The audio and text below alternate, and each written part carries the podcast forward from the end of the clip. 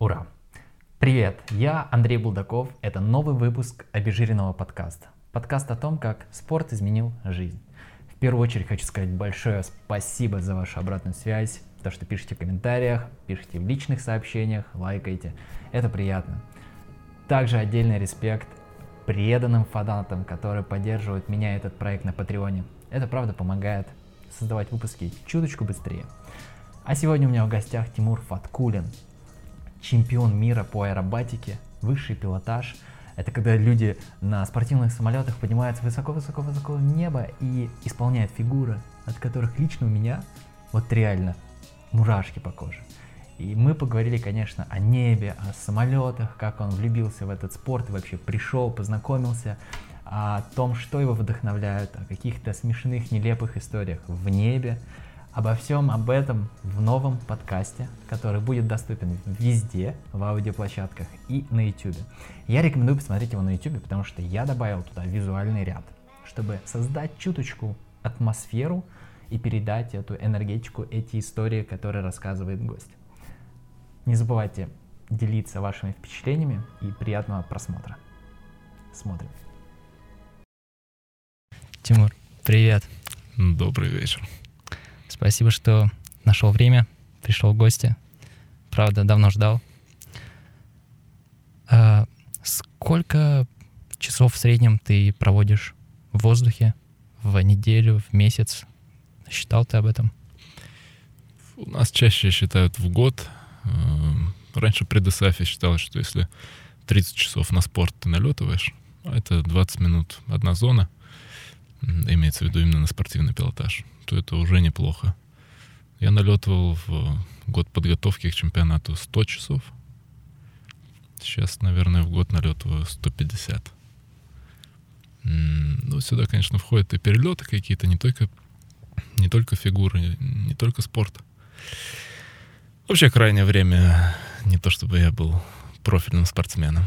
А, ну, в связи с ковидом, отсутствием чемпионатов, то мы немножко в другую стезю ушли.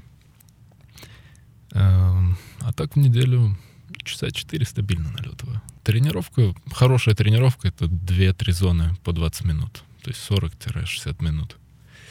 Это, это ты не сам тренируешься. Ты один в воздухе, понятно, но на земле обязательно должен быть инструктор, кто мониторит линии, вращения, отклонения.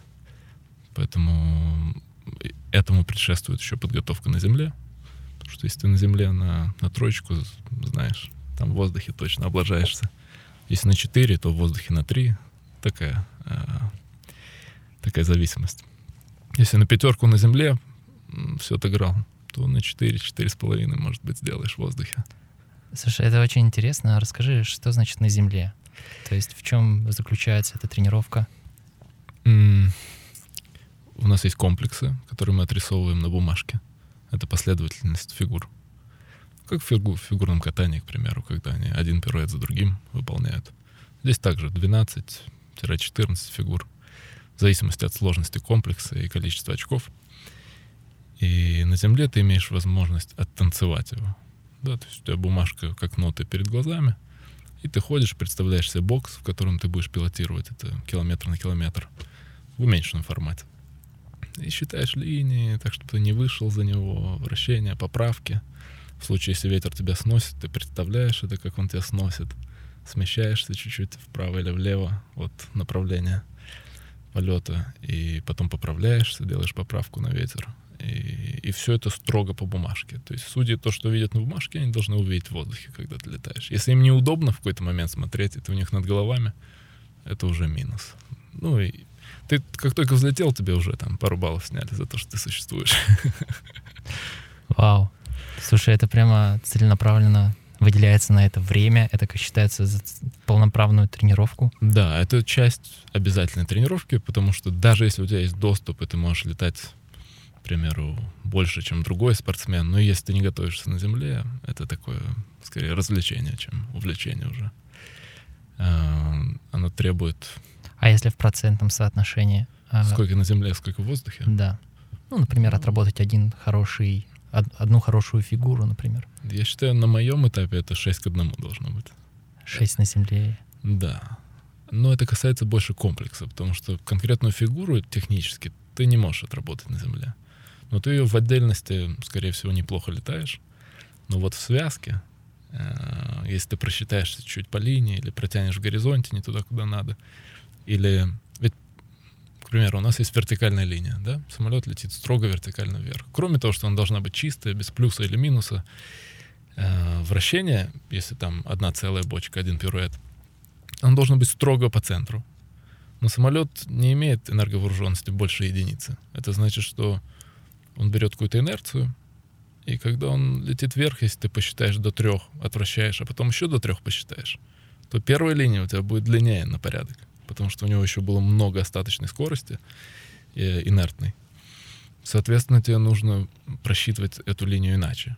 И, к примеру, это будет... Мы считаем не 1-2, Обычно используем несколько цифр. 21, 22 вращения, потом 21, 22, 23, и только после этого сход с линии. Тогда шансы твои, что вращение будет по центру, куда больше. Вау, тут, интересно. Тут и... мы действительно имеем дело с э, инертностью. Просто я просто подумал, когда я последний раз применял э, такое упражнение, это, наверное, со сноубордингом, когда ты что-то пытаешься там, нарисовал себе в голове трюк, или ты у кого-то увидел, mm-hmm. ты его 20 раз обрабатываешь, ночью ложишься. Вот. Э, мне кажется, у вас, у пилотов, это корректное название пилот? Да. Вообще очень сильно развито воображение. Э, действительно. Мне кажется, вы можете там и параллельно писать книги, знаешь, фантастика. Да, считается, что в высшей категории Unlimited Э, это не в ней мы соревнуемся пока что, что ты одновременно вынужден и, и драться с Мухаммедом Али, и играть с Каспаровым, э, потому что тебе нужна и физическая выносливость уже, потому что есть связки физически тяжелые, разноименные перегрузки, отрицательно-отрицательное, резко положительное, это вся кровь, которая притекла в голову, начинает оттекать. И это физически тяжело. А есть связки, которые Э, продумать и выйти в нужном направлении бывает сложно. Да, соответственно, на Земле ты должен быть от и до подготовлен. И ведь м- существуют еще такие обстоятельства, когда ветер меняется, и то направление, в котором ты отрабатывал и представлял себе, вдруг на соревнованиях говорят, нет, теперь старт вот такой. И все ориентиры, которые ты представлял себе в голове, все меняется. И тебе за час нужно заново это все начать проигрывать и представлять себе уже другие. Если у тебя были слева горы, теперь там дома. Угу. И в этом тоже, ну, такая штука, челленджинг, да. Но в этом и есть, мне кажется, мастерство как раз да. проявляется. Притом... Извини. Да. Извини, а, маленькое уточнение по поводу высший пилотаж, Unlimited. Это, я как понимаю, категория, да, категория в пилотаже у нас есть там. Это самая высшая, которая Это может быть высшая, в мире. да. А. По-русски, наверное, правильно сказать, без ограничений. Окей, без ограничений. Это у тебя самая сейчас высшая категория? Нет, сейчас мы, мы в ней не, не соревнуемся. Чемпионат, в котором Но у тебя есть возможность соревноваться в ней? Есть возможность, да, но здесь Чем... еще действует обратная зависимость. Если ты выступал, к примеру, в категории Advanced или Unlimited, то ты не можешь потом в течение года э, в более низшей категории заявиться. Это как, типа, спортсмены были сначала профессионалы, а потом они идут в любители. Да. Нечестно. Да, это нечестно. Там есть какое-то установленное правило ФАИ, международной организации, что там три года, по-моему, ты не можешь э, в низшей категории соревноваться. Ну, чтобы не вносить смуту туда. А что ты думаешь, когда можно переходить в эту категорию и состязаться? Э, я только начал соревноваться на крайнем чемпионате Украины в категории Advanced. Это уже очень сложно. Э, это годы, годы, чтобы добиться хорошего результата. Э, Еще предстоят. И потом переходить в Unlimited. Нет смысла туда перепрыгнуть и насиловать себя физически, когда ты еще не готов технически и ментально к этому всему. Поэтому, ну, я летаю отдельной фигурой из категории Unlimited.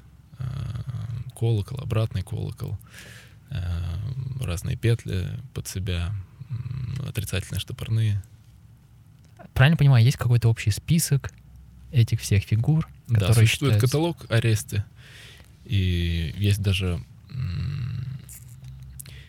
есть программа, она, в принципе, единственная, в которой ты можешь составить этот комплекс. Ты выбираешь по семействам фигуры, там петли, полупетли, вертикали, навешиваешь туда вращение потом на все эти линии и составляешь комплекс. Есть обязательные фигуры. Э, и первый комплекс, который летается на соревнованиях, это он содержит пять обязательных фигур, и остальные ты достраиваешь по очкам. И ты имеешь, ты имеешь возможность практиковать это, и когда приезжаешь на соревнования, то первое упражнение, всего их четыре, эм, это когда ты домашний комплекс свой показываешь. И он меньше всего ценится. А следующее упражнение ты уже не имеешь возможности летать. Нельзя садиться в самолет для полетов. Э, каждая команда подает фигуры, которые она тренировала.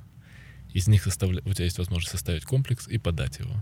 Потом судьи утверждают его, и ты его летаешь, но ты его не летал никогда раньше. И в этом вся сложность. То есть у тебя есть минимум 6 часов или сутки, в зависимости от загруженности соревнований, но не, не менее 6 часов, чтобы подготовиться на земле. И потом с первого раза на чистовую должен слетать его. Ну слушай, а можно сделать так, что мы сейчас налетаем летом а, какие-то сложные фигурки, да. а потом мы заявим те, которые хорошо отработали. Это так работает? Это так работает, и тем не менее тебе должно повести, потому что жеребьевка, и команда подает, к примеру, ту же фигуру или ее вариацию другую вариацию. Ты уже не можешь подать из, то, из того же семейства свою фигуру. А, то есть все друг друга знают, что будет выполнять. А, Это тоже? Все знают, кто что будет выполнять, то есть все комплексы вывешены, Мгм. и, и судьи, их, э, судьи их видят, и другие спортсмены. Ты можешь взять чужой комплекс.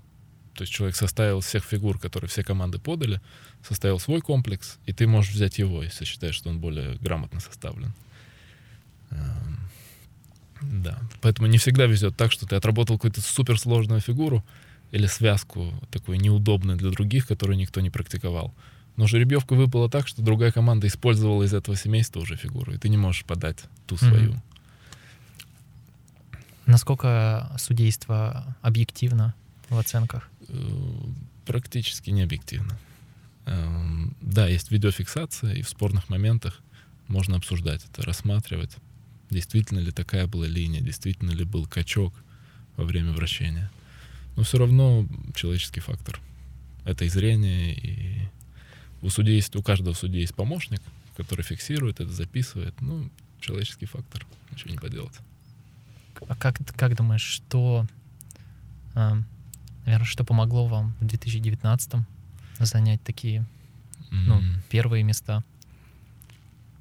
Что это? Стечение обстоятельств, погода была на вашей стороне, часы тренировок. Это точно стечение обстоятельств, достаточно хорошая техника. У нас был менеджер команды отличный, который нам и составлял, собственно, комплексы. Потому что он сегодня один из самых сильных спортсменов, и он в другой категории соревнуется, более высокой, одессит. Он же президент нашей федерации. И он взялся за то, чтобы быть менеджером нашей команды, и, соответственно, улаживал и организационные какие-то моменты, и помогал составлять наиболее грамотно комплексы из тех фигур, которые команды подают. Плюс у нас были старые мозги, старая школа в виде Игоря Чернова, который большую часть золота собрал. Потому что он там летает с 20 лет, к примеру, сейчас ему 52. И весь этот опыт свой, все это он привнес э, в команду.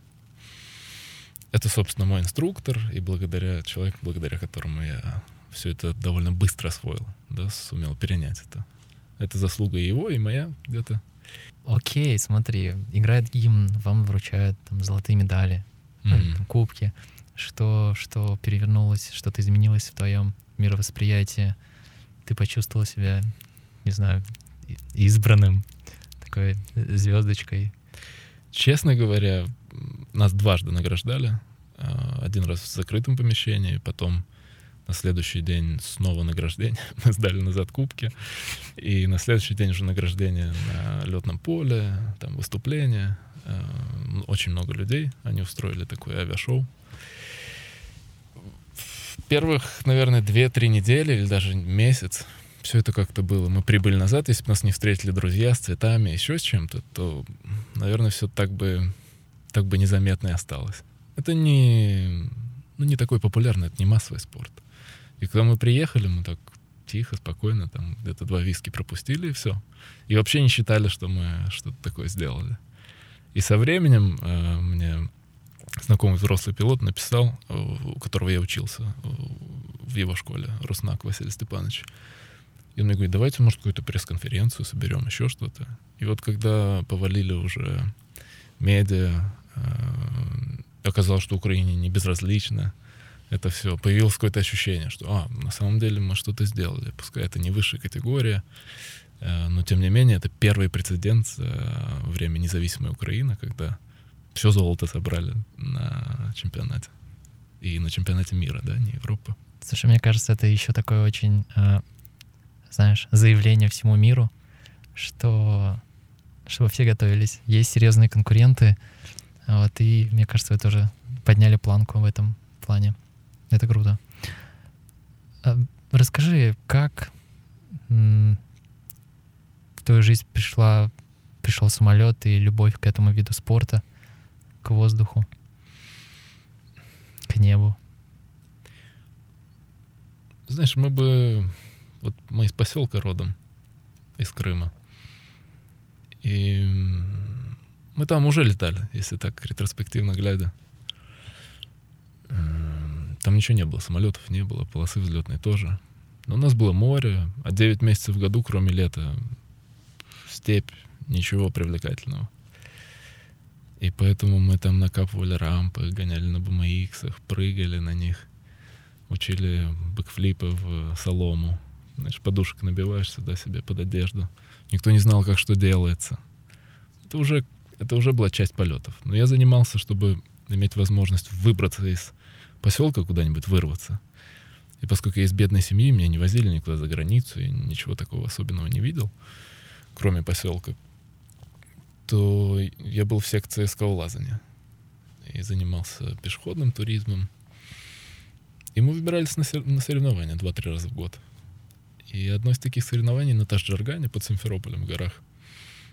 Там я сидел перед этапом, перед спуском дюльфером. И в балке такой огромный между скал начал, нач, начинал пилотировать самолет в военном окрасе Як-52. Я тогда не знал еще, что это за самолет. Он мне казался гигантского размера, он дымил соляркой такой, какие-то фигуры выполнял, потом пикировал на, на скалу, на которой стояла камера, кроме всего прочего. И меня так задело это тогда. Конечно, я не понимал. У меня был такой вопрос, ну, кто этот человек, который там сидит? Да, я мало того, что не общался с такими людьми, не видел пилотов еще в жизни, или они у меня ассоциировались с пилотами больших самолетов, чем-то тоже недоступным. Вот так, пожалуй, зародилась э, какая-то интрига. Сегодня я знаю даже, кто это был, потому что мир не такой большой, и похоже, что это был инструктор моего инструктора. Вот как все, такая петля времени, как все сложилось.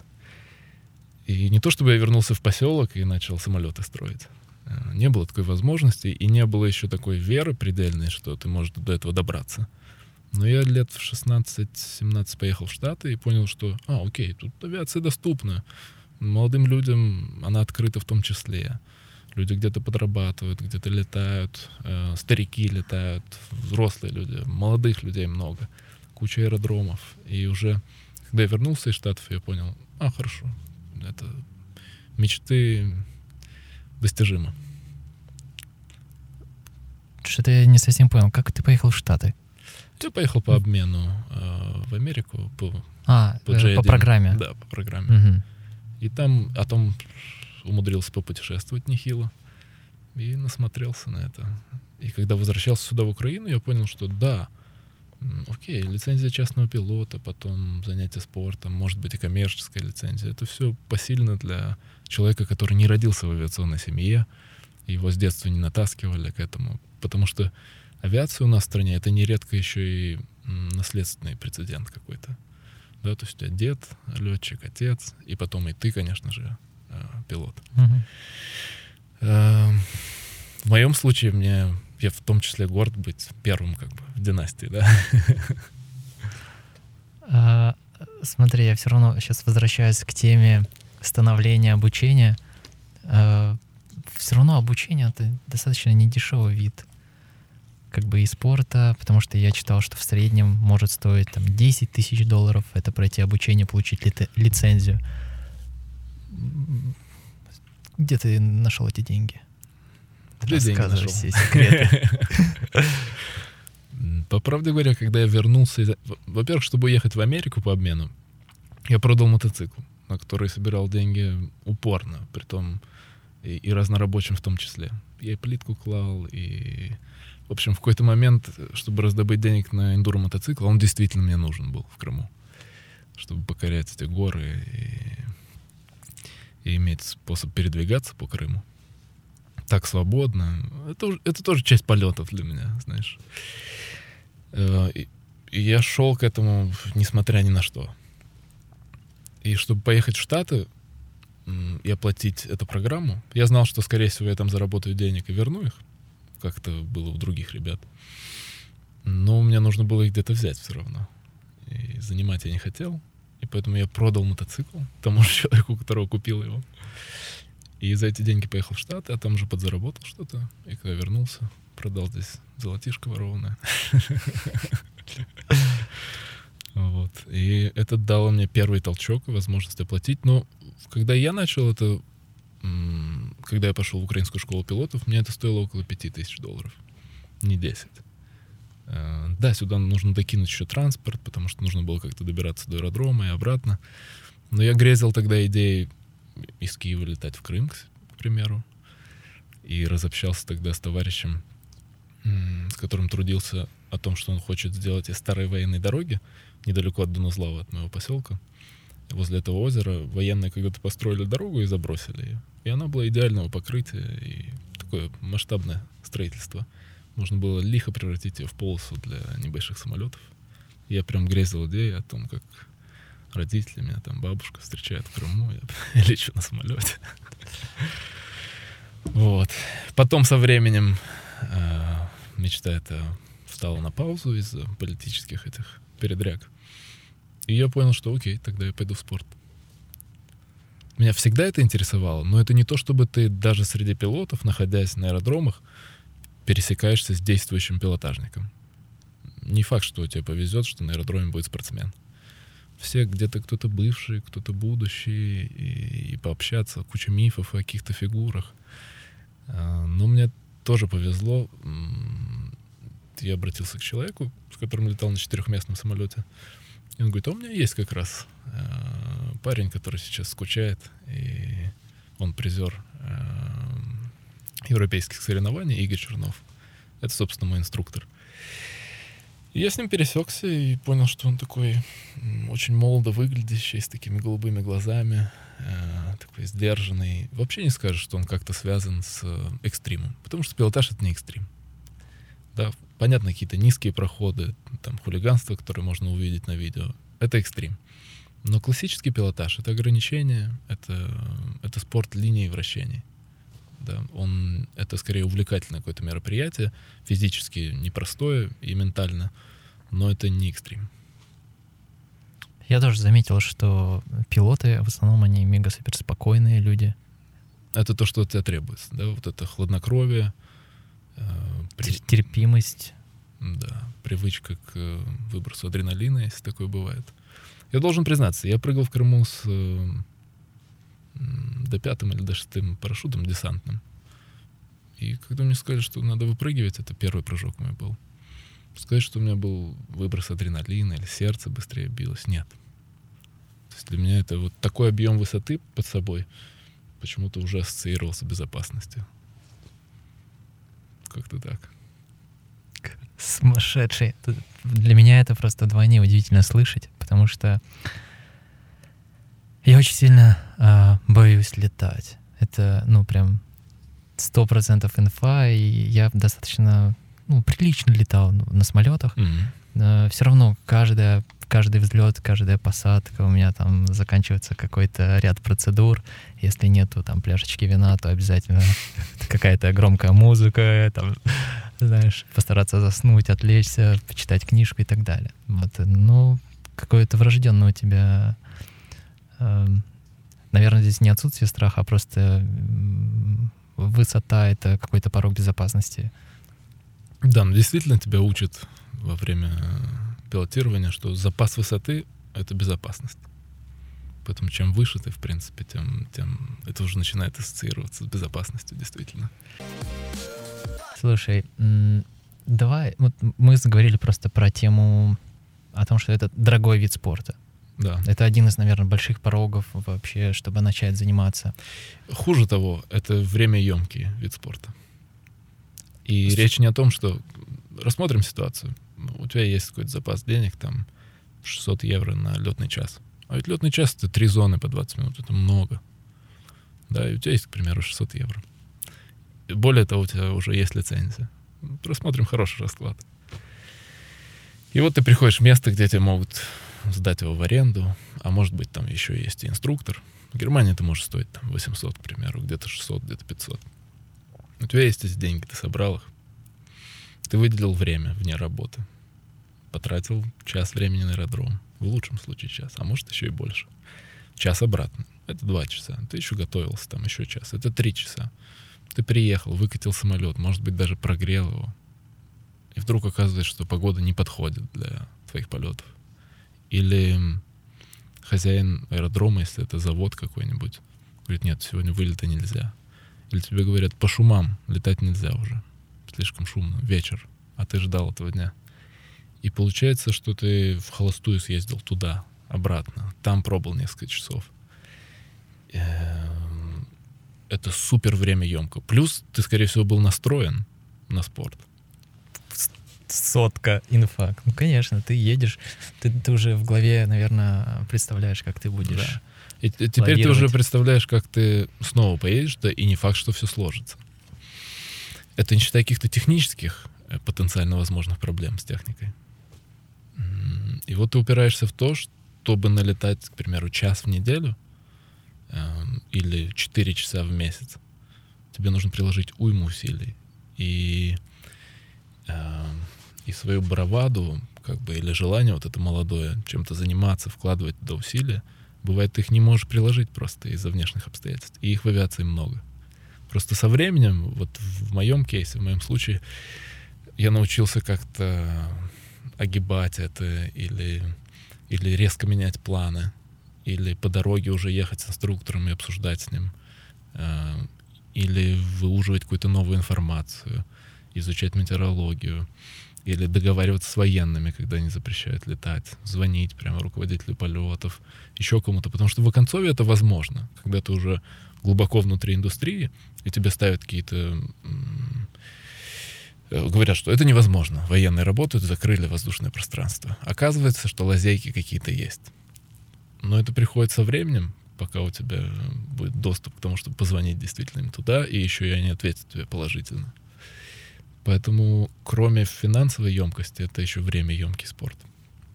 И это зачастую э, не лучший спортсмен, пилотажник выигрывает, а лучший продюсер, дефис спортсмен — да. Если бы тебя взяли на спонсорство, еще 10 таких людей, то это действительно было бы соревнование навыков. А так выходит это отчасти соревнование продюсирования тебя, своей же собственной жизни как спортсмена. И ты уже не настоящий спортсмен. Да? Во время ковида, к примеру, если ты сейчас приедешь на чемпионат, если его проведут, у скольких людей была действительно возможность тренироваться? Наверняка у меньшего количества.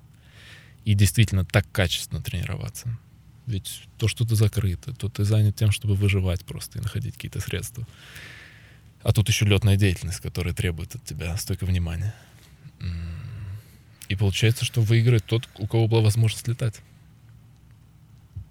Слушай, я сейчас понимаю масштаб... Э, проблемы. Это даже не проблема, наверное, это ты, это любой человек, который задумывается об этом виде спорта, всегда же еще помимо какого-то не знаю, там, ягодки на торте, есть еще вещи, которые ты, ты жертвуешь. И здесь как раз я понимаю, чтобы взлететь, там, полетать 40 минут даже, тебе надо потратить, не знаю, часа 4 минимум. В лучшем случае, а может еще и не сложиться. То есть здесь как, ну, как женщины. Да. Если говорить про, про самолет, я как понимаю, у тебя не, не личный самолет. М-м.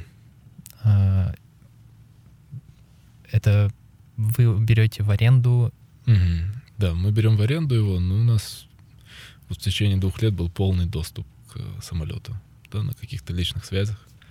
И это в том числе дало нам возможность и взять его на чемпионат, и там втроем по очереди на нем летать, да, потому что, конечно, раскладка у тебя три самолета, и каждый влет на свой самолет дает тебе хороший потенциал на соревнованиях. Более того, к примеру, британцы прилетели, их 8 человек, 5 самолетов. Трое лучших идут в зачет. У нас прилетело всего трое. Поэтому если кто-то хватанул ноль где-то или плохо слетал, э, командный результат падает сразу. Так, к примеру, ты слетал, плохо получил ноль, у вас пятеро в команде. Кто-то в этом упражнении выступил лучше. Он идет в зачет. Потом раз, и команда выигрывает. И степень ответственности и волнения уже возрастает резко. Тоже. М, Плюс влетанность в конкретную технику. Даже если самолеты идентичные, и ты садишься в него, ну, идентичная модель, там все по-другому. Ведь в спортивном пилотаже речь идет о какой-то тонкости, о фокусе. И если взять два спортивных самолета, они не одинаковые. Одинаковые модели. Так что плюс, эм, как мы еще улучшили ситуацию, я перегнал год назад эм, одному меценату спортивный самолет из Германии. Э, плюс мы ему инструкторили какое-то время. Сейчас он уже сам летает. И он нам давал возможность на нем тренироваться. Э, частично, да, не, не целыми днями, понятно. Но это все на, на взаимовыгодных каких-то отношениях, да. То есть, с одной стороны, мы передавали знания, какие могли. э, При этом он имел э, такую порядочность э, давать нам возможность полетать парой, позаниматься. И Но сейчас у вас такая же ситуация? да, плюс-минус такая же ситуация. То есть особенно, мне кажется, после все равно 2019 года Да. это тоже чувствуется от людей. Сейчас мы уже Вклад. задумываемся о каких-то лизинговых деньгах, о том, чтобы взять спортивный самолет и действительно пустить его в расход. Потому что тот самолет, который мы имели возможность арендовывать, э, мы не могли любого человека привести и посадить в него и самостоятельно выпустить. Я на этом самолете всего одного человека выпустил самостоятельно. Э, Инструкторил ему, все, он получил лицензию в э, отдельной школе, потом прошел как бы у нас уже курс, потому что это самолет тейлдрэггер с э, хвостовым колесом, ты ничего перед собой не видишь, ты не можешь так, даже имея лицензию, пересесть в него и сразу безопасно летать. Огромной скорости на посадке, отсутствие механизации. И вот на этом самолете я его самостоятельно выпустил. Но это огромное количество тоже э, внимания, инвестиций. Он какое-то время технарил у нас, разобрался полностью в самолете, представлял себе, где какие рули, э, какие эволюции нужны по газу. А сейчас мы уже подумываем о том, чтобы есть действительно спрос, о том, чтобы привлечь уже какие-то лизинговые деньги и пустить в расход самолет, который не будет так жалко. Да, у нас нет такой системы страхования, как в Европе. Когда я приехал в Европу заниматься, в Германию, сел с инструктором в основную кабину, даже еще не имея тогда немецкой лицензии, и начал летать круги, осваивать его. И он мне давал такие ошибки сделать, которые мне здесь никогда бы не дали сделать. Там я мимо полосы раз примостил, э, ну, чуть коснулся земли колесом. Мой инструктор, с которым мы приехали, он там глаза закрывал. Действительно страшно. Но зато за пять часов я там научился тому, чему бы учился здесь, может быть, 15. Потому что мне давали сделать ошибку. Не парились насчет техники. Завод рядом, страховка все покрывает. Заплатил за час, и пожалуйста. А это, я считаю, вот когда я инструкторил, сейчас у меня уже инструкторский рейтинг есть, я тоже давал делать ошибки людям. Да, потому что это Как это примерно выглядит? ну, представь себе, что у нас дублированное управление. Я сиду- сижу спереди, не в основной кабине. А учлет, ученик летчика, да, а, сидит сзади. Он заходит на посадку, первонаперво учится делать круги. Взлет, посадка, взлет, посадка. И взлет из себя не представляет какой-то большой сложности. А вот посадка — это высококоординированная штука. И он заходит на посадку и, к примеру, там, просчитался по скорости или по направлению. Обычно в вот этой индустрии пост-ДСАФа м, в- в наших широтах тебе не дают сделать ошибку. Инструктор выхватывает управление и все поправляет. Потому что технику жалко, он ей не владеет, и никто не хочет этих рисков. И из-за этого каждый раз, там спустя пару часов такого обучения, ты знаешь, инструктор все поправит. И это очень сильно расслабляет. И когда потом ты вынужден сам летать, ты никаких ошибок в жизни еще не делал. И, соответственно, и не обсуждал с инструктором, потому что вы всегда были где-то до. Это отчасти правильно, но это супер сильно удлиняет процесс обучения. Когда мне в Европе дали за там, два круга сделать три ошибки, я понял, инструктор не поможет. Тут надеяться не на кого, я один. Потому что он сидел так, убрав голову, и когда я шасси зацепил кусок земли, э, чуть-чуть раньше полосы, полоса маленькая, узкая, я понял, что он не собирается брать управление. Мне надо сейчас все поправить, все, что происходит вокруг. Я действительно все поправил, и отсюда появилась дополнительная какая-то уверенность. Все, I'm in the charge, да, я единственный, кто здесь ответственен сейчас. Я в основной кабине, в конце концов, сижу. И когда я инструкторил, я отчасти имплементировал вот эту идею. Я считаю, что она классная. Дать возможность человеку ошибиться, в крайнем случае поправить, в крайнем, но не до этого. И это, мне кажется, дает быстрый прогресс, потому что я выпустил на экстре товарища через 5 часов. Он налетал 5 часов на ней. Это... Везунчик. Да, это совсем немного. Экстра — это вот как раз Это тот самолет, самолет, который Да. сейчас ак- активно вы его используете. Да. Красивый. Это все еще по сей день топ э, в мире спортивного пилотажа. Э, Немецкая компания их делает уже лет 50, наверное. Какого года он? Он 2018, по-моему. Это вообще считается новый, как для Да, но- самолета. Тут речь еще идет о налете, количестве часов. И там налет уже не маленький, а поскольку большая часть налета была на спорт, а это все равно процесс. Ты как бы ломаешь технику, да. Сколько такой примерно стоит? От новый, да. Ну да. Ну, новый будет стартовать где-то от 300 тысяч и до полмиллиона в зависимости от авионики, наполнения. Комплектация? Да. Тут же речь еще идет. Там никакого комфорта нет. Это пластиковое сиденье, ты сидишь на парашюте, это всюду свистит воздух, холодно, за шиворот капает, если идет дождь. Э, То есть такой спортивный болид. Но если ты туда вставляешь хорошую авионику, чтобы летать по маршрутам, Мгм. э, то это сильно удорожает самолет. То он может стоить там до полмиллиона долларов. Меня просто улыбнул факт, что когда идет дождик, там э, Да, капает льет, тебя и они нормально. не поправляют это в течение 50 лет. И им говорят, э, ну вы же делаете топовые самолеты в мире, они там занимают первые места, и люди вынуждены все равно перелетать на соревнования. Это же не то, что его везут туда в контейнере. И говорят, ну вы не могли бы уплотнитель какой-то поставить, в конце концов, Мгм. на, на фонарь. Это штука, которая закрывает, когда ты садишься. И они говорят, да нет, а зачем? Не, ну люди, мне кажется, уже там что-то придумали, какие-то Да. примычки, там, А по изоленты. концове ничего лишнего. Ну, капает, Да. капает. Одень себе дождевик там или, или баф какой-то. Вот, Потому что я перегонял прошлой зимой, прям до Нового года. Целую неделю мы перегоняли с э, Игорем самолет спортивный, такую же модель э, из Германии. Не было погоды, обледенения, снег. И я одел лыжный костюм, два термобелья. Взял в альпинистском магазине такие штуковины, которые э, встряхиваешь, они нагреваются, поставлял себе в ноги. И ничего. Да, да, да, я понял. Да.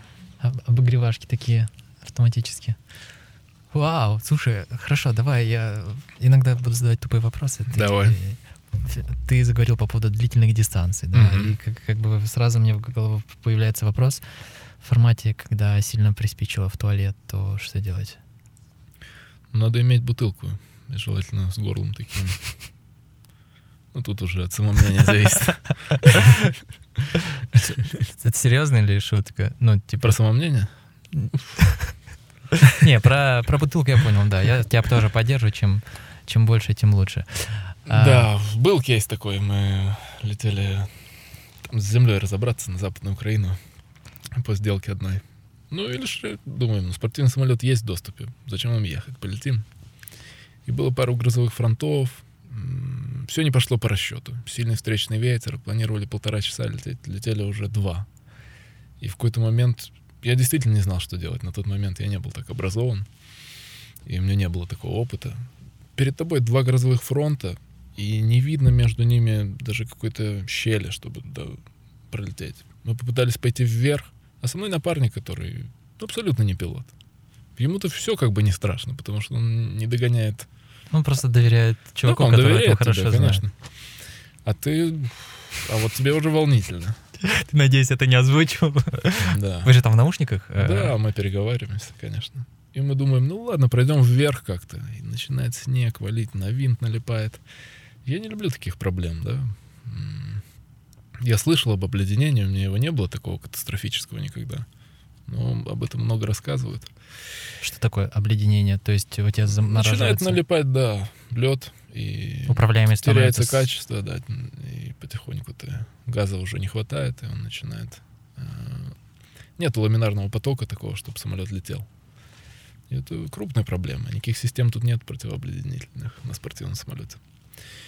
И пошли вверх, самолет леденеет. Пошли вниз, тут сверкает слева, справа. а- И никак не пойти их, они огромные. Влево-вправо это еще плюс полчаса, а топлива там ограниченное количество. Подходя ближе, я думаю, да вот какая-то дырочка, и мы в нее между двумя фронтами. Красиво, безумно, конечно. Но в этот момент не успеваешь вкусить это все. Прошли это дело. Но, понятно, отклонились чуть-чуть от пути следования. И на подлете уже к Ивано-Франковску ну, ну невозможно. Чувствуешь, что напарник мне говорит, я сейчас уже напружу штаны. А, ладно штаны, но он же на парашюте сидит. А это, ну как потом летать? Может, переукладывать придется. И мы первым делом, конечно, ни бутылки, ничего с собой нет. Да там и не развяжешься особо, никак не развернешься. То есть это тоже такой челлендж, даже если бы она была. Он говорит, я уже не могу. Я говорю, ну терпи уже, вот так аэродром видно. И мы с горем пополам так еще полчаса перетерпели. И как только сели, никто ни с кем не поздоровался, ни с руководителем полета. На- Нас встречали там. И он как выпалил, а мы бегом вдвоем в туалет. Видишь, э, Да, ну, с тех пор ты иногда закидываешь бутылку. бутылку. С тех пор я планирую хорошо. Я понял. Да. Честно говоря, на вот обычно спортсмены-пилотажники, они по маршрутам боятся летать. Есть отдельные кейсы, когда человек и в том, и в том, и в том, и в том хорош. Но чаще всего, когда ты привык летать над точкой, прямо над аэродромом, ты себя чувствуешь безопасно. Больше как какой-то болит. Ты забываешь, что ты летаешь. Уселся в самолет, фигура, фигура, фигура, вращение, там весь, весь в поту, сел, все. Но иногда бывает, что ты вращаешь, вращаешь что-то, потом раз смотришь по сторонам уже перед посадкой. Закат такой красивый. И до тебя доходит. А, я кроме всего прочего этих линий вращения еще и лечу на самолете. Оно превращается в какой-то инструмент. Э, И уже нет осознания того, что ты летаешь. А вот на перелете, и когда ты много летаешь на спорт над точкой, ты все время знаешь, вот аэродром, если что сядешь, подойдет какой-нибудь фронт или э, там снеговой заряд, ты сразу сядешь.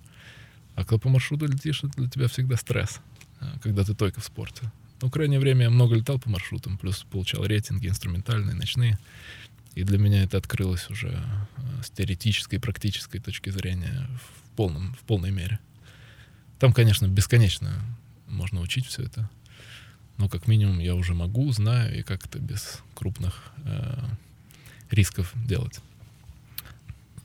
Тимур, правильно понимаю, спортивный самолет, он полностью ручного управления. Да, никакой гидравлики, никаких автопилотов, там ничего нет. Например, когда ты сидишь в кабине, я просто ни разу не сидел, э, у тебя вообще видимость достаточная, чтобы оценить ситуацию? В горизонте уже ты видишь э, так немного слева, справа и перед собой, если ты действительно в горизонте идешь. Но на взлете, на посадке ты перекрываешь себе все этим углом. То есть это Э, уже... Плюс ты не видишь ничего под собой. Да, потому что перед тобой огромный вот этот болит, двигатель, винт и все, и ты в полулежачем состоянии вот таком. И вот здесь все так полуинтуитивно получается как-то. Действительно, посадка это что-то такое интуитивное. Мне просто, знаешь, э, интересно, ты говоришь, там, обучился ночному, Да. вот, ночью. Как ночью Мне- летать? слушай, мне кажется, это вообще мега супер опасно.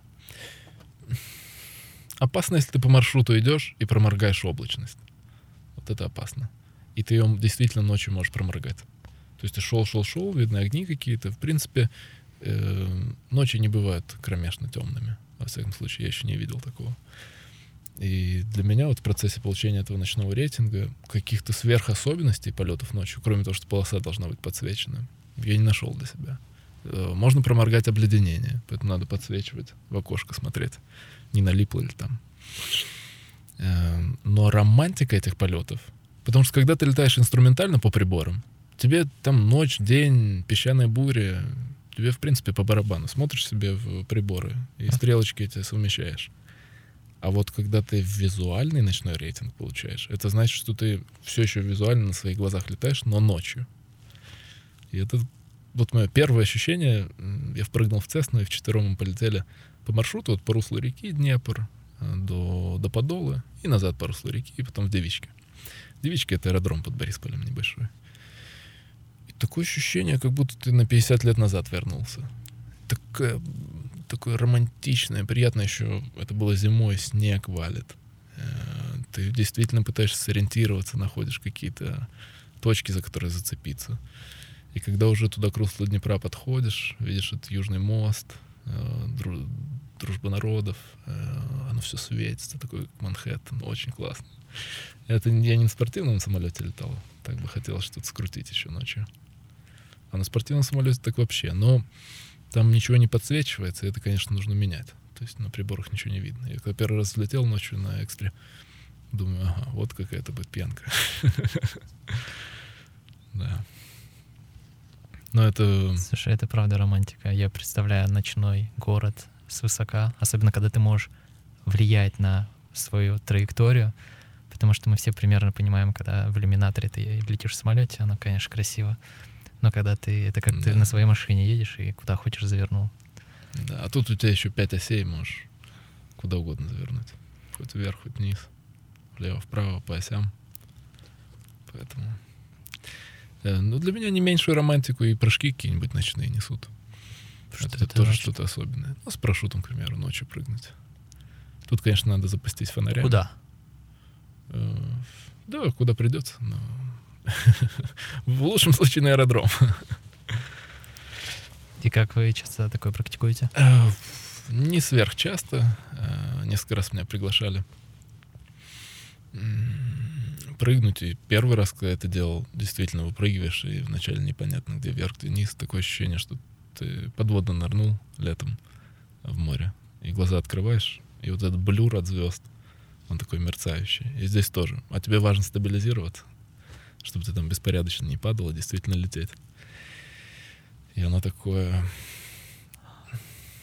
Такое испытывающее ощущение. И тоже... Вот крайний раз, когда я прыгал, пытался описать как-то это. Мне было так уютно перед прыжком. Вертолет завис, вроде он шумит, но как-то так обволакивается эта темнота, какие-то огни отдельные вдалеке. И такое спокойное, спокойное, холодное, одинокое такое чувство. Э, может, со свободой еще проассоциироваться. И ты как бы намеревался прыгнуть, но какого-то раша или, или вот дикого желания нету, и оно какое-то такое вывешенное решение — я встал на лыжню на эту, и бланшом так отделился назад. Я, я видел это. Это видео есть в Инстаграме, да, да наверное, да, ты про это говоришь. Это вот недавно было. Вау. Это, это, это правда выглядит просто, не знаю, не то, что хочется сильно повторить, а, знаешь, за этим со стороны, мне кажется, оно, э, ну, наверное, больше экшена в этом. Потому что когда ты сам делаешь, ты там больше уже с внутренними какими-то переживаниями, mm-hmm. предчувствия, так, не знаю, какую-то умиротворенность, созерцание. Внешне оно все равно выглядит как-то по-другому, потому что... Да, у меня как-то француз, э, мы в Импуре Браво прыгали в Испании, и он говорит, ну как мы объясняемся, что-то такое делаем, не, нестандартное. Cool shit. а что вы делали? Почему так вышло? «Э, cool shit. И оно со стороны действительно выглядит, как будто мы командой какой-то такой cool shit делаем. Угу. Но нужно взять в расчет, что там что-то еще есть, кроме этого.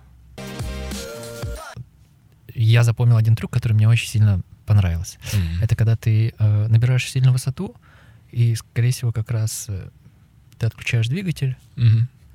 и ты начинаешь лететь хаотично. Mm-hmm. Вот. Эм, первый вопрос. Мне интересно, как он называется, во-первых? Э, если Если с вертикали, как ты описал, Э, да, с падением на бу- хвост, С падением на хвост. это колокол. Вот это анлемическая фигура Да? как раз таки. Она выглядит, во-первых, Я вынужден внести коррекции по, Давай. по технике.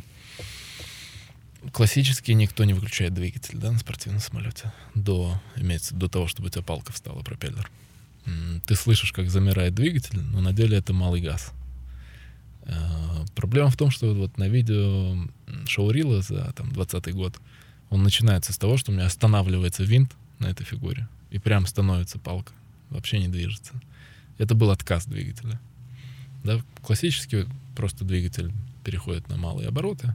Ты, И- ты не слышишь работы, но он в холостую это работает понемножку. И дальше идет падение на хвост, где-то около одного корпуса он падает вниз. В этот момент обтекание обратное.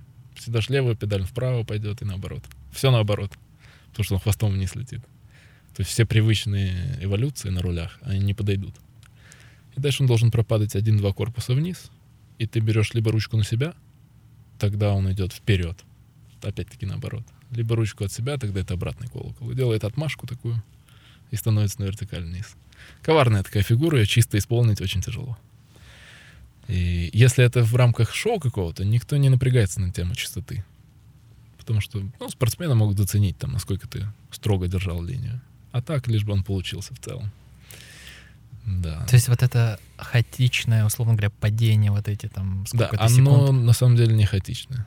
То есть оно имеет свою траекторию, которую Да. ты управляешь. Да, то есть в идеале он все-таки вот он шел на вертикаль вверх, замер в какой-то момент. Для этого у нас висит нитка на визорной рамке вот тут на крыле.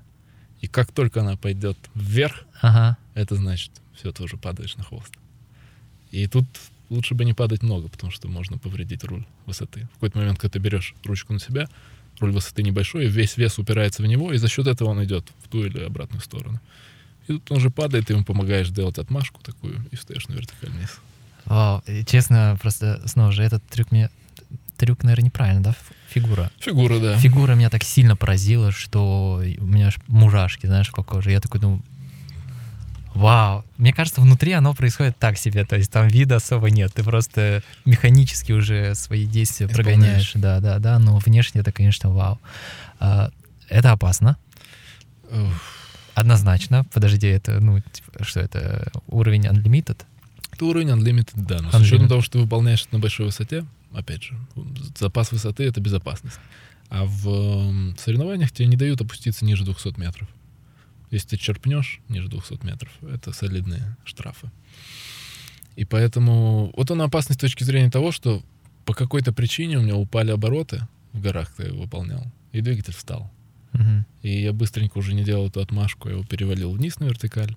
И от обтекания он не запустился. То есть мне пришлось стартером прям крутить его. И если бы это было еще над аэродромом, у тебя есть возможность сесть куда-то. Да, спланировать. При хороших раскладах даже безопасно сесть. Но когда ты в горах и делал эту фигуру, и у тебя стоит вот такая палка и свист такой просто пла- планирующего самолета. А это не то, что он с большим качеством летит далеко. У него качество там 4-5 аэродинамическое. Это значит, что с километра он может пролететь 4 при хорошем раскладе. При запасе скорости. А ты-то тут на нулевой скорости в верхней точке. И явно у тебя нет километра над горами. Поэтому, ну, благо он запустился там. Но А, все, кто были на земле в тот момент, да, там вертолет стоял с э, оператором, и дрон где-то неподалеку был, то им, конечно, было... Им, им сложно отличить поначалу было. Это я убрал газ просто или действительно двигатель отказал. Но когда какое-то время полная тишина, ты понимаешь, это не так. Особенно те люди, которые разбираются в этом, я думаю, это сразу заметно. Да. А, Тимур, пару таких э, тоже странных вопросов в формате. Для меня это нормально, для тебя может быть странных.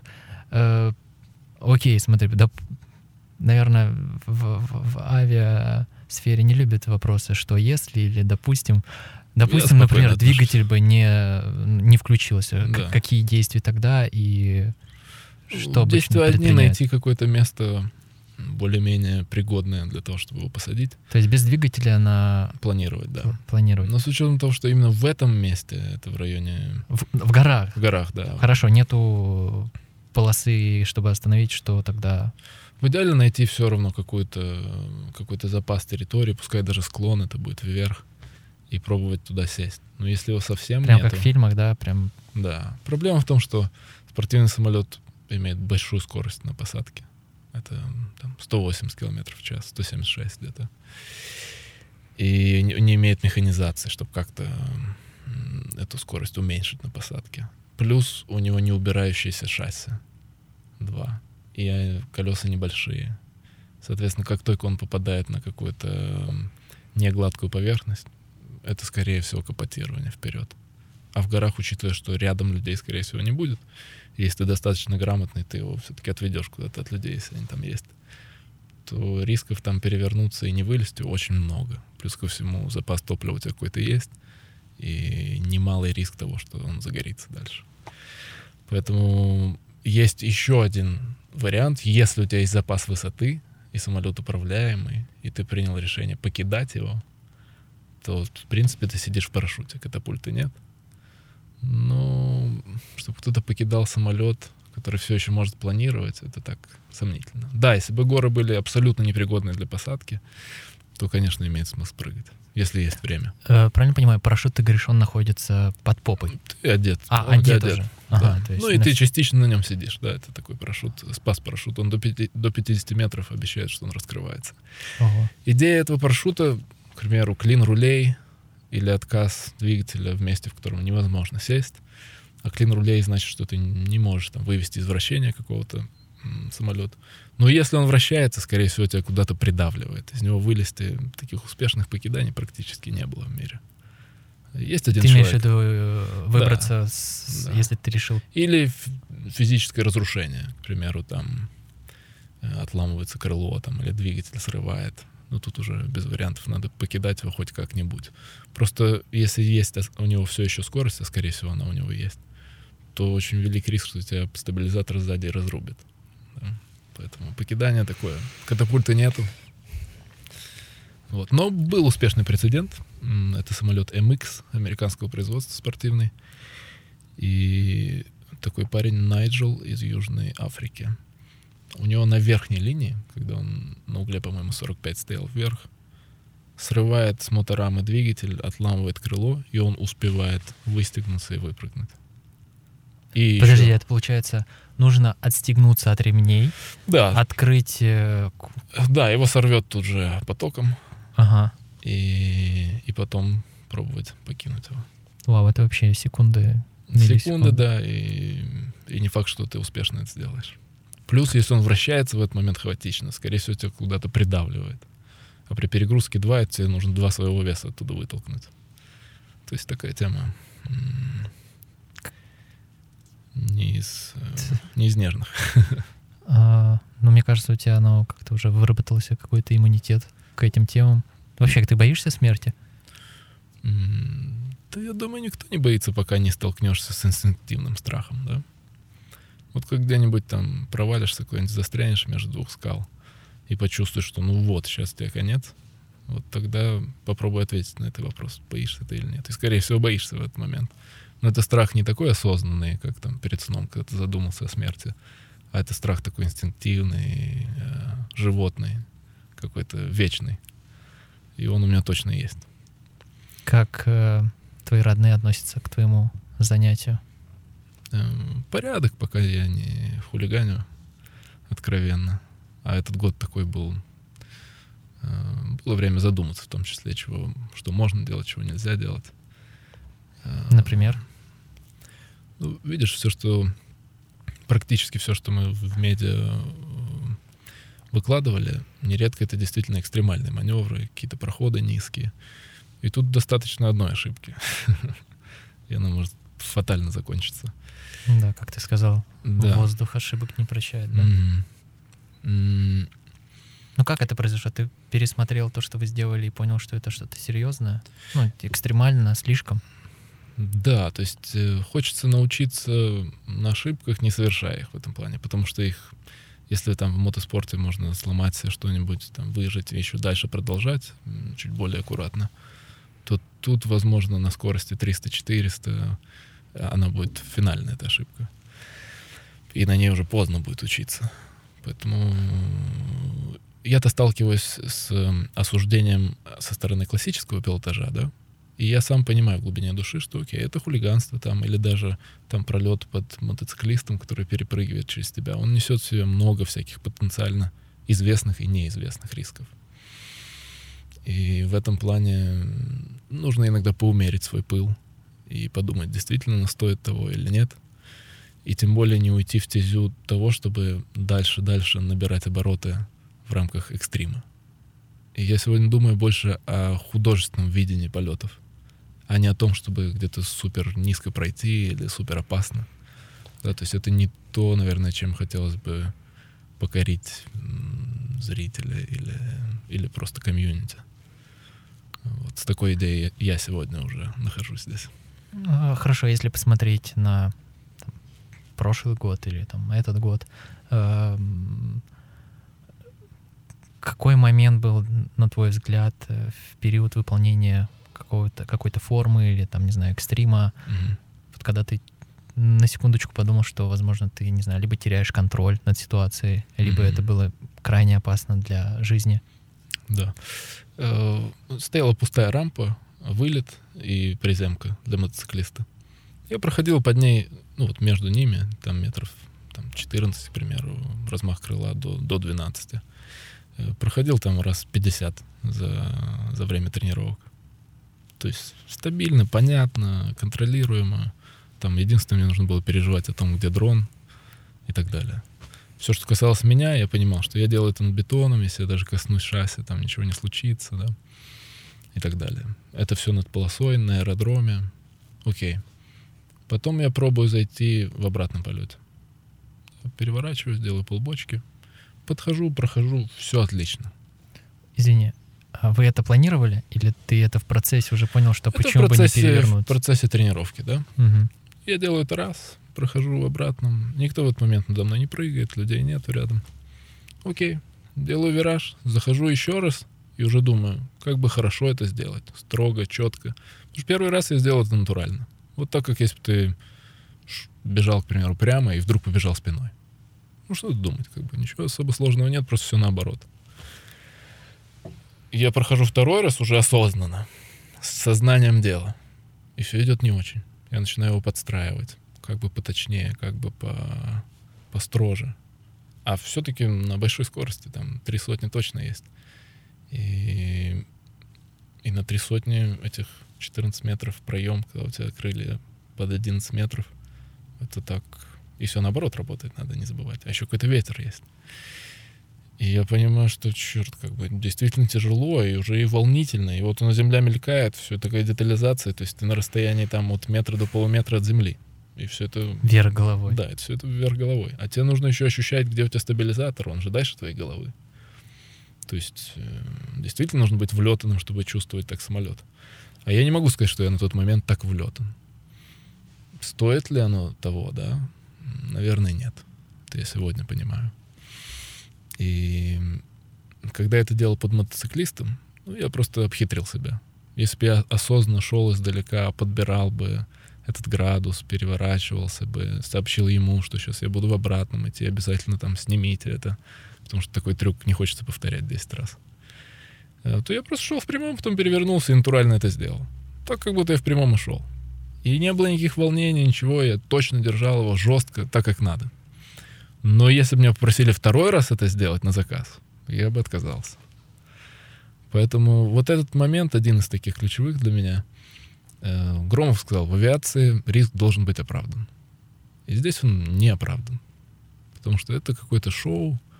Э, да, может быть впечатляющее, рисковое, но авиация не, совсем об этом, да. Есть, э, а, слушай, а зрители а, камеры, оно как-то тебя, на тебя влияет эмоционально, когда ты выполняешь трюк? Например, когда ты понимаешь, что больше людей скапливается, больше mm-hmm. глаз, там камеры, трансляции какие-то. Мне окей. Не... Ну, ты, ты просто сфокусирован на себе и все. Да, я не испытываю какого-то волнения. Один раз, одно из первых шоу, которое летал в Подгорье, там был музыкальный фестиваль, тысяч пятнадцать, наверное, людей и так не очень не очень расположена сетка прямо вдоль полосы. Так что даже на посадку заходить неудачно. Куча сцен. И я не волновался, ничего такого, я не собирался там удивлять кого-то с чем-то сверхъестественным, да. У меня был план какой-то, я летал уже, это мне, мне не о чем переживать. Но пока я увязывался, ко мне подошло человек 15 опытных пилотов. Ну, давай только аккуратно, давай там сделай все как надо. Там, а, а что ты там, кро, кроме полупетли, собираешься сделать? И вот всеми этими вопросами и переживаниями, подбадриванием, они создали из этого какое-то ну, прям мероприятие для меня. Я уже чувствую, мне как бы я не могу сконцентрироваться на том, что я планировал, а мне надо просто увязаться, наушники вставить. Я беру наушники, а мне уже как-то в теле, знаешь, ну, не так комфортно, как было. Один раз только такое было. Потом нет. Даже я бы сказал, что как бы наличие зрителя или внимания инструктора или кого-то на трубке, оно меня концентрирует, чтобы сделать все четко есть я от этого, наоборот, подпитываюсь как бы. Ты не думал придумать э, свою фигуру, чтобы она стала... Культовой какой-то. Возможно, занесли в этот список. Mm-hmm. Может, у тебя есть наработки? Возьму на заметку это.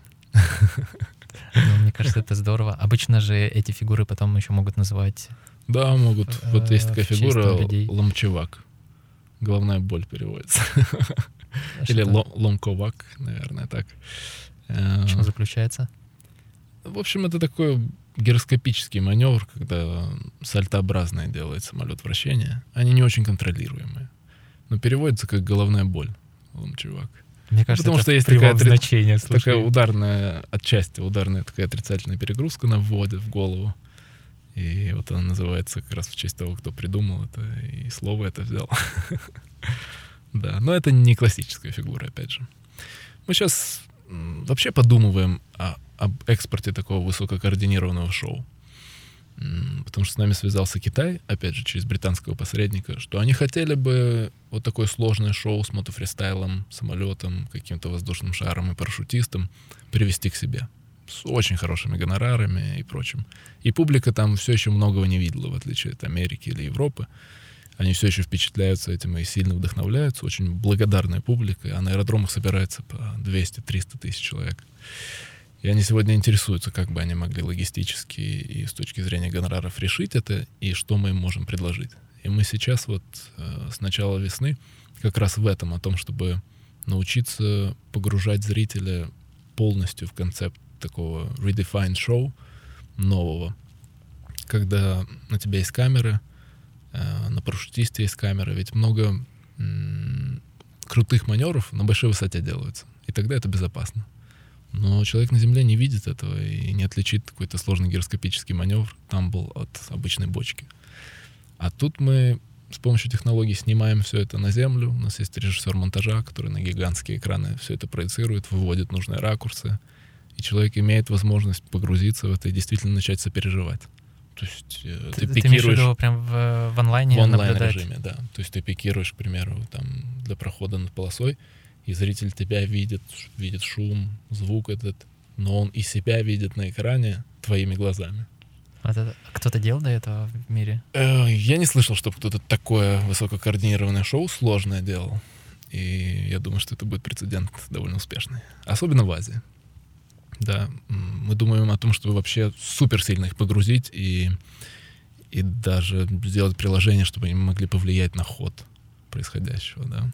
Вот в онлайн режиме прямо. Угу. Да. Так, это реально, ну это шоу в прямом смысле. Да, это настоящее шоу уже с продуманными динамическими оттенками, какими-то переходами и, и вовлеченностью такой интердисциплинарной и парашютного спорта, мотофристайла, э, высшего пилотажа. Мне совершенно случайно попалась, попался ролик, где ты делал какие-то совершенно crazy вещи. Вот. И я, соответственно, так и познакомился заочно, начал смотреть дальше, следующие ролики. Вот. И Тимур э, вместе с какими-то невероятными ребятами, какой-то там тоже сумасшедшей бандой, которая делает крутые истории, видеоистории, вы начали снимать, популяризировать э, этот вид спорта не только в Украине, но и, в принципе, во всем мире. И ваши ролики набирают там сотни тысяч просмотров, есть миллион. А Кстати, на твоем канале там скоро будет миллион, я посмотрел 900 с чем-то тысяч уже просмотров. Ты не следишь? Нет, я не слежу.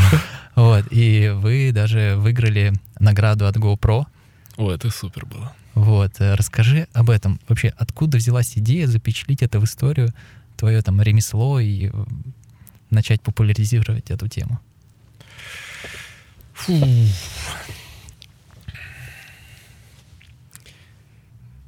Я думаю, что есть тысячи людей в мире, которые классно летают на самолетах, но при этом не имеют возможности, кроме как словесно, передать всю художественность, романтику, остроту переживаний, предельных переживаний таких, я бы так их назвал. И для нас во многом прыжки, полеты, все это связано с каким-то потоком, с каким-то состоянием. И его тоже хотелось бы передать.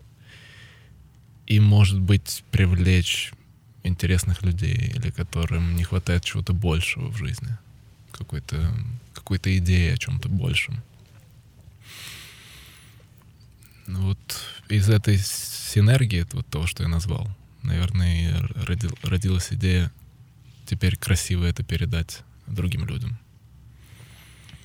Да, не только с экстремальной такой стороны экшена, но и вот сегодня мы уже движемся в какую-то сторону художественности полетов.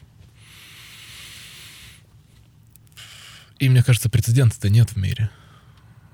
Очень мало, очень мало каких-то комплексных работ на эту тему.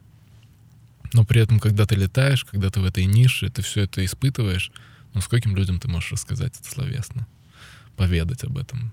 Наверное, немногим.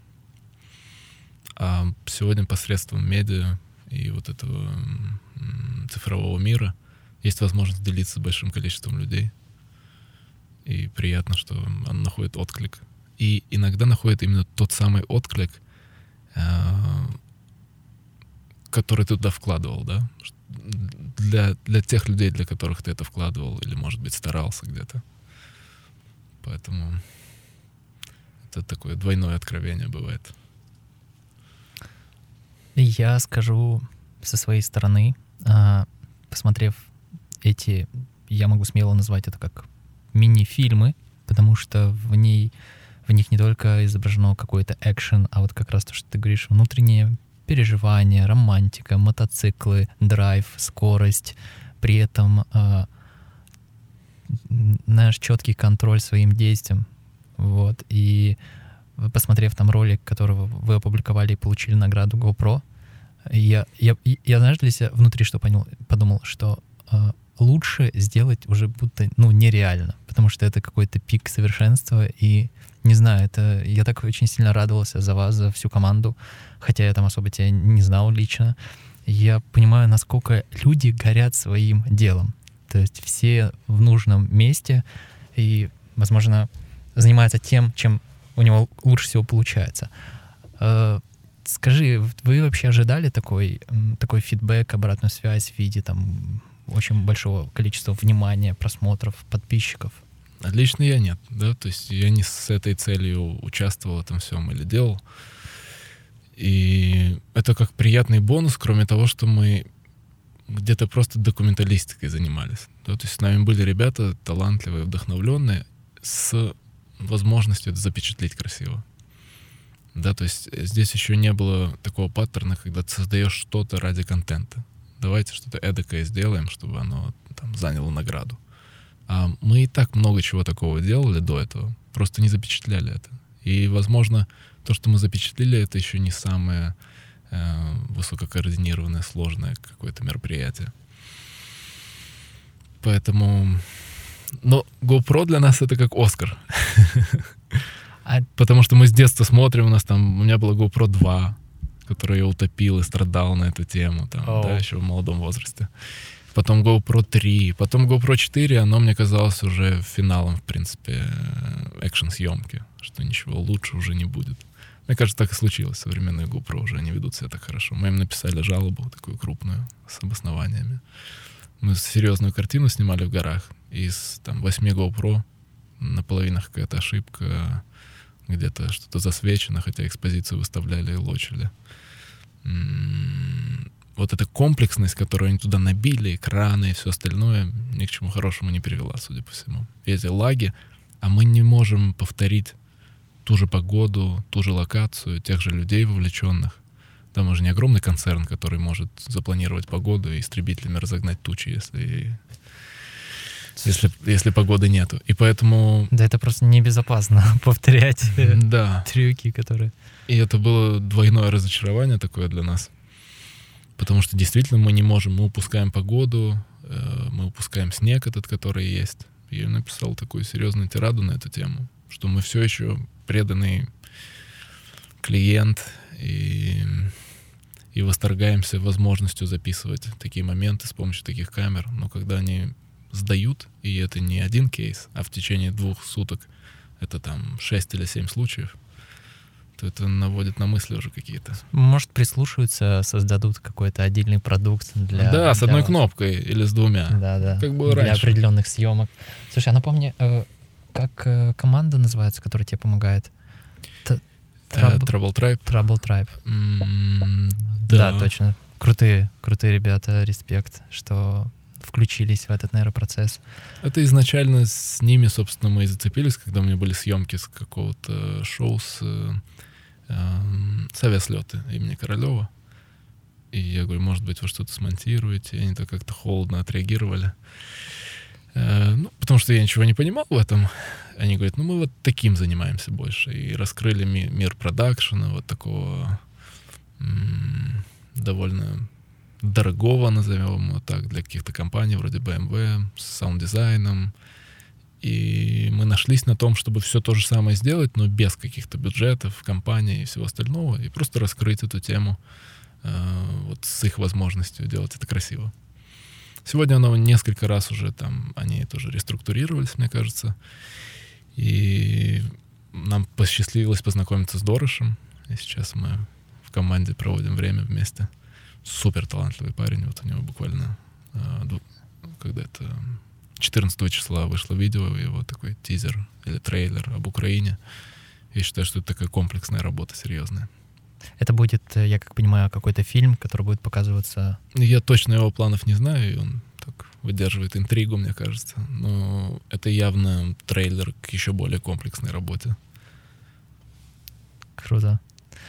А, блин, что-то я хотел спросить, вылетело из головы. Возможно, не, не столь важно было.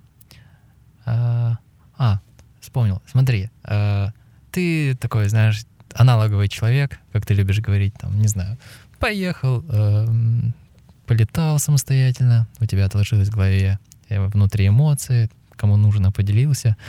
А здесь э, ты становишься, можно сказать, как минимум в рамках страны известен, а, а также и во всем мире те, кто так или иначе связан там с экшеном, с, э, там, не знаю, GoPro, с авиацией спортивной и тому подобное. Э, Какое тебе самое, возможно, удивительное предложение прилетало от компании или от людей, которые ты такой почитал такой думаешь, да не, это не мне. Да, как раз недавно. Меня, правда, заставили подписать NDA. И эта компания оттуда из Ну, без, Широт. без, без фамилии, без ком- имени и так далее. Да, это уже со стороны Широт Лос-Анджелеса. И это съемки в кино, связанных с авиацией. И сходу они меня попросили подписать NDA, только чтобы пообщаться. И у нас был зум-колл, где мы познакомились с режиссером, с, э, и, и знаешь, эти пацаны в возрасте. Вот, это одно из самых таких э, интересных предложений сегодня. То есть э, в скором времени, возможно, Да. мы увидим Тимура в, э, в каком-то кино с, э, не знаю, там. Это люди дошутились. Может, новый агент 007 будет. Кто его знает. Внешне ты, я думаю, идеально подходишь в такие голливудские экшены, триллеры. Но я еще несу эту идею о том, что никакого постпродакшена. Да, что если уж снимать что-то, то ничего потом не дорисовывать там, чтобы это действительно был аналоговый экшен. Мы недавно обсуждали Тома Круза о том, что он на вертолете летает сам, Да, да. и дыхание задерживает, по-моему, 6.02. То есть он тоже проходил вот эти курсы по фридайву и тренировался. И в крайнем кино сейчас, по-моему, ему построили рампу такую, и он мотоскайдайв такой делает, разгоняется на мотоцикле, вылетает в ущелье с горами, и там открывает парашют и делает это сам.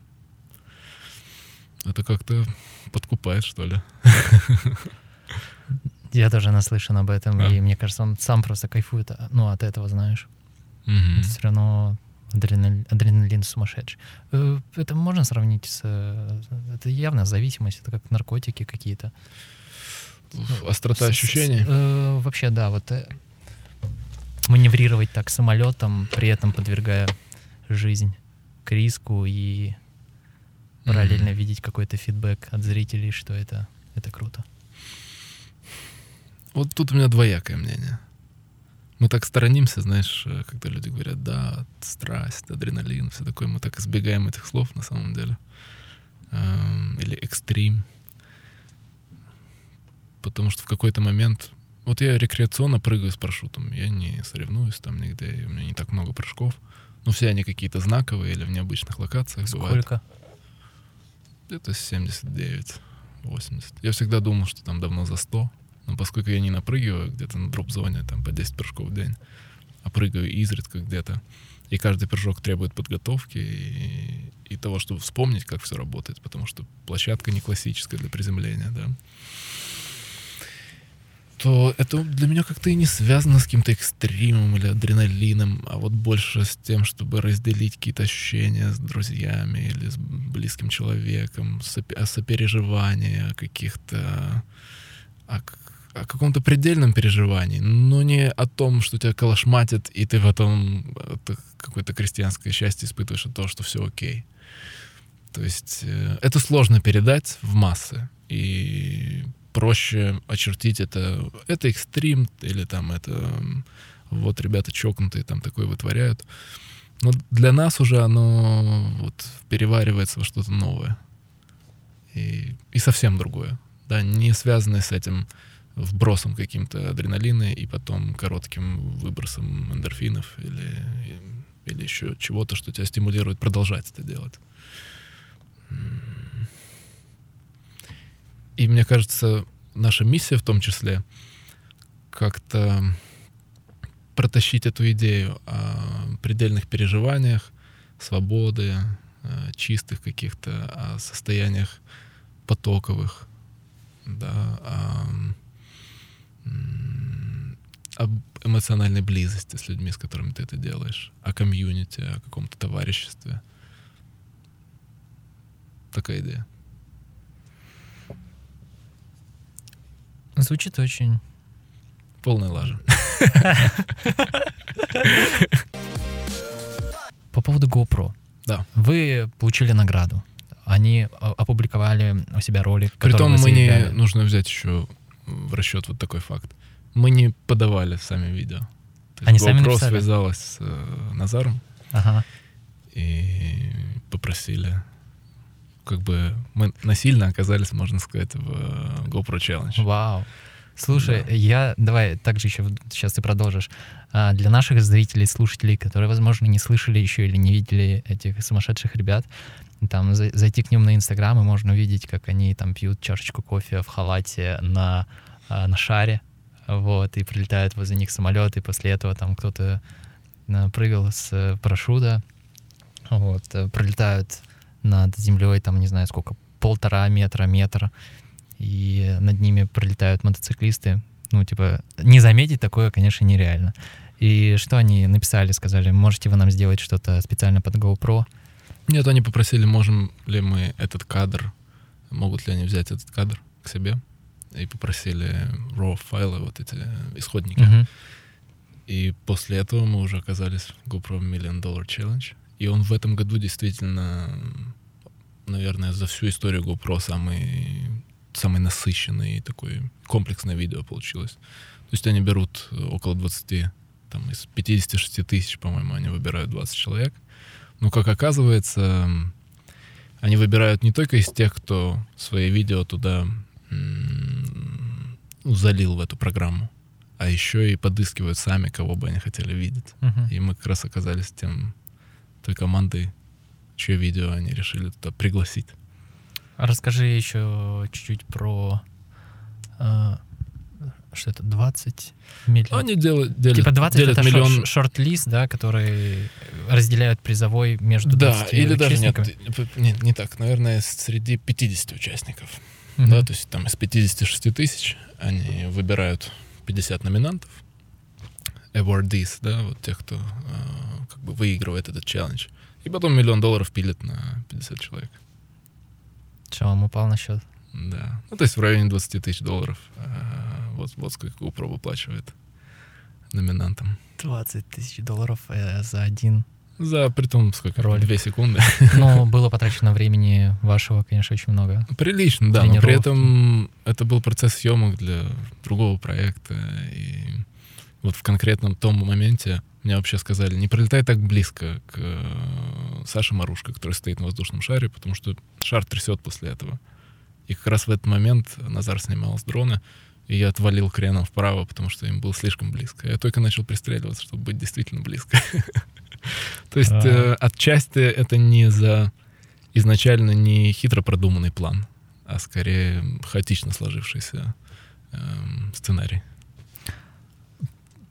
Слушай, ну все равно это приятно, когда тебе на счет падает, там, не знаю, двадцатка, и ты такой думаешь, «М, этим можно еще спортом зарабатывать. В том числе. Но это уже не только спортом, скорее, а режиссурой, спортом. Все и- вместе, я думаю, это однозначно. Но когда тебе, когда тебе вкидывают денег за твое времяпрепровождение, это вдвойне приятно. Вот оно, вот оно, долгожданное секрет успеха, когда то, чем ты занимаешься, ну, как бы все тренинги и тому подобное, мне кажется, часто говорят, занимайтесь тем, что вы любите и будет приносить деньги. Э, Мне кажется, капитализм не, не заточен под такое. Это правда. Дигитализация нас э, больше поглощает, и мы вынуждены играть в эту игру. Э, Смотри, ты снова, я хочу затронуть тему а- аналоговости. Ты там часто себя относишь к касте людей, которые там меньше времени проводят в телефоне, если есть возможность провести это с родными, друзьями или вообще чем-то своим заняться.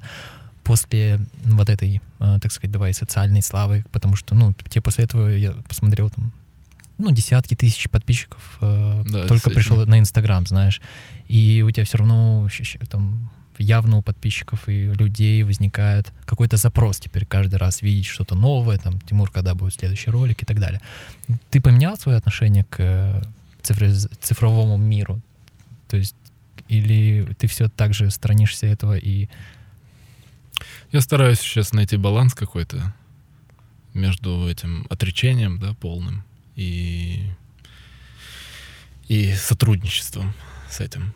Потому что вот мы с тобой даже с трудом встретились, потому что пока я не проверю мессенджер, не зайду туда, я не вижу, писал ли кто-то или нет. Соответственно, это занимает иногда часы, иногда дни, иногда недели. И, конечно, в рамках динамичной жизни э, календари я не веду, я могу забыть.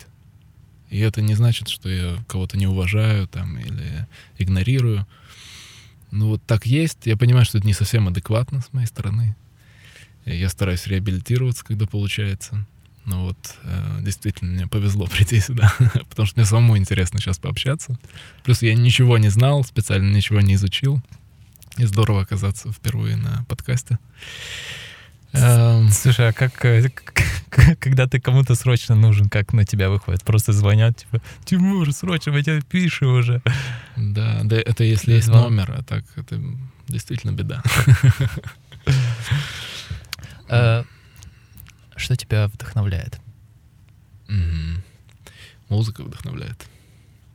Притом в контексте импровизации с кем-то эм, или изучения гармонии э, и просто прослушивания. Особенно новая музыка. Это такой серьезный блок для меня жизни. Это освоение какой-то новой музыки. Например, это из новой музыки, чтобы ты, ну, из последнего послушал и порекомендуешь мне послушать сегодня. Мгм. Ну вот сегодня нашел новую композицию джазовую и добавил ее в плейлист, который и называется у меня New Jazz, потому что я много слушаю того, что уже собрал в плейлисты на Spotify. И для меня всегда испытание находить новую музыку, потому что это, это риски, как с просмотром нового кино. Я очень расстраиваюсь, если оно не очень. И так и с музыкой, как, там к примеру, Spotify мне собирает подборку 30 композиций в неделю. И даже их прослушать мне не всегда получается. Я начинаю их слушать, некоторые совсем мне не нравятся. Но я знаю также, что если я буду заслушивать композиции, которые мне нравятся все время, то это отказ от нового такой, да. И я не могу при тех же ставках в той же игре победить, столько же эмоций получить или вдохновиться.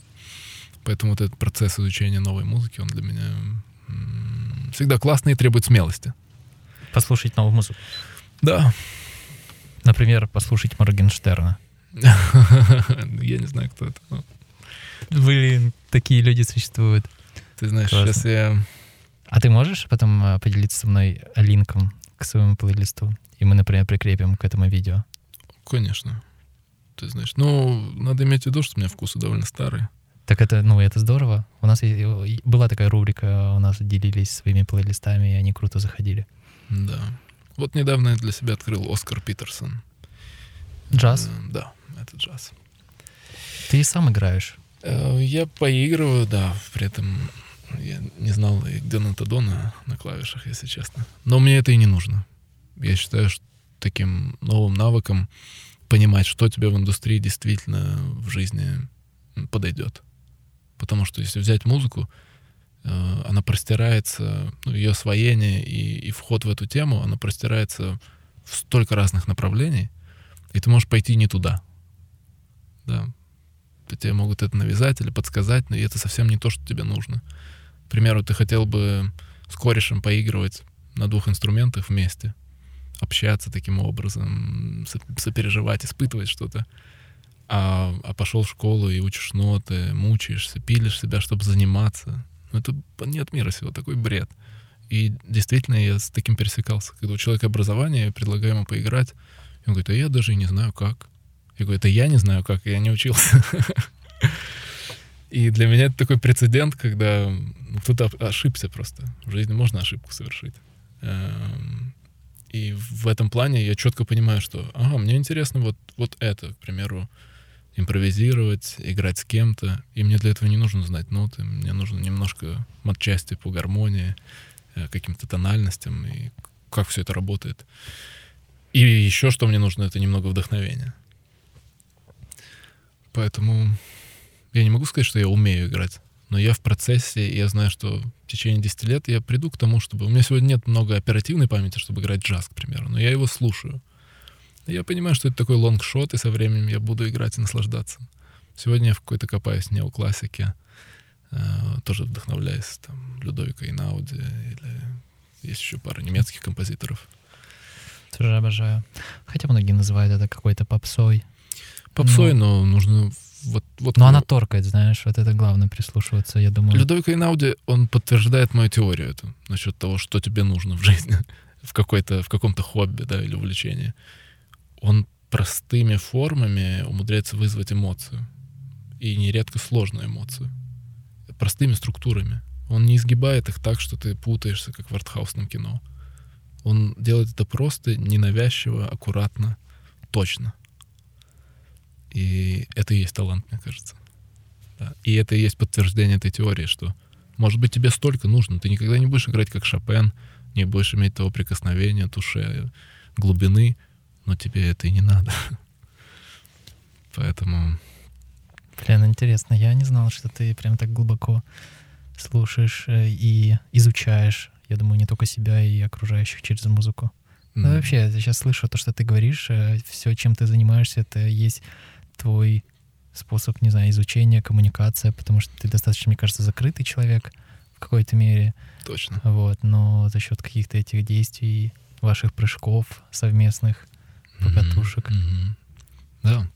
И есть такая нераскрытая часть, э, раз уж меня на подкаст пригласили, нераскрытая часть моей жизни. Я лет пять, наверное, занимался аргентинским танго, ну, социальным, не для значков там натягивая а улыбку, чтобы зрители видели.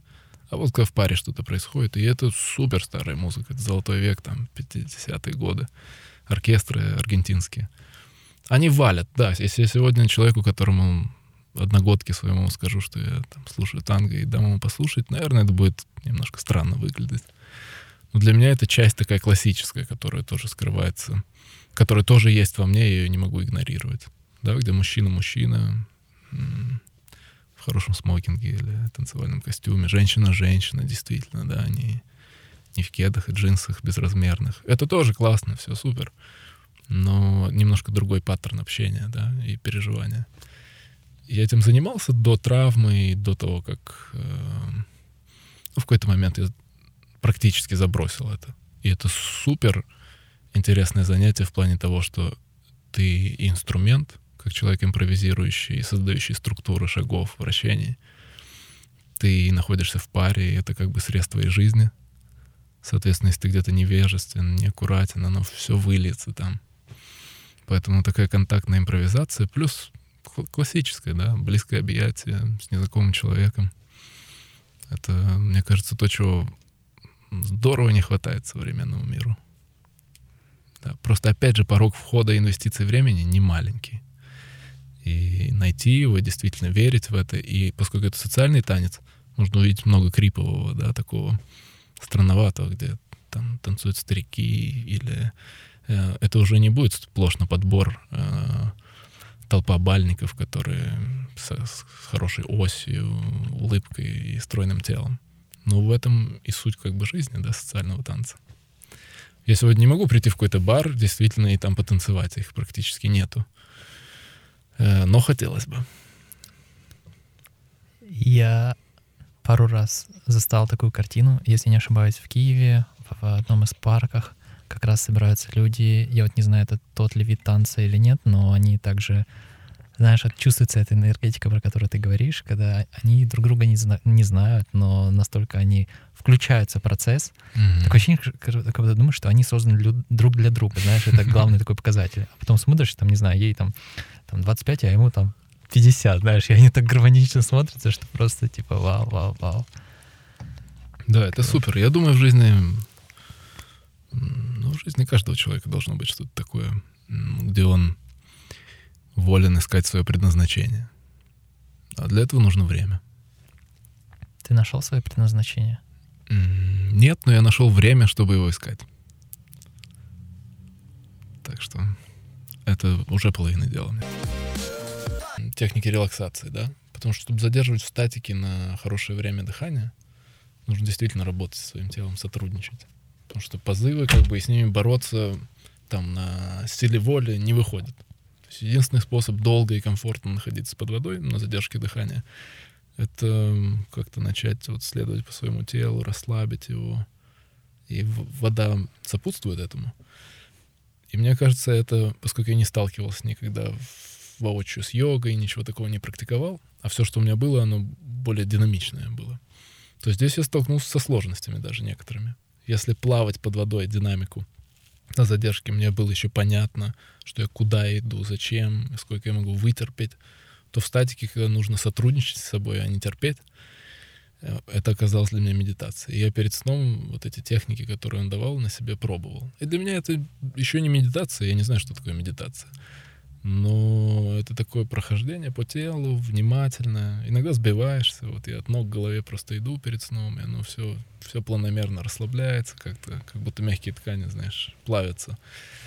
И в какой-то момент я впадаю в такое состояние, возможно, медитативное. Но для меня игра на фортепиано медитативная, да. Ведь я импровизирую, иногда получается, иногда нет. Когда получается, то я вхожу в какое-то состояние такое. И мне даже иногда нравится зацикливать какие-то формы структуры, и вот и просто быть в этом очень много... Оно об удовольствии в том числе. А как где-то ты сказал, твой такой, знаешь, типа лозунг по жизни — это налегке. Налегке, да. Да. Он в крайнее время под, подмывается с разных сторон. А, и, знаешь, как будто внешний мир хочет такой лозунг э, накренить немножко. Но я пока не поддаюсь. Да. Многие вещи, они действительно легкие, не нужно из них. Любое достижение — это просто неудавшийся провал. Всего лишь от, еще очередная ошибка, которая, которой, да. возможно, суждено было бы произойти, знаешь. Путь или, или результат в твоем случае. Угу. Или ты, не знаю, может, ты вообще не рассматриваешь такие понятия?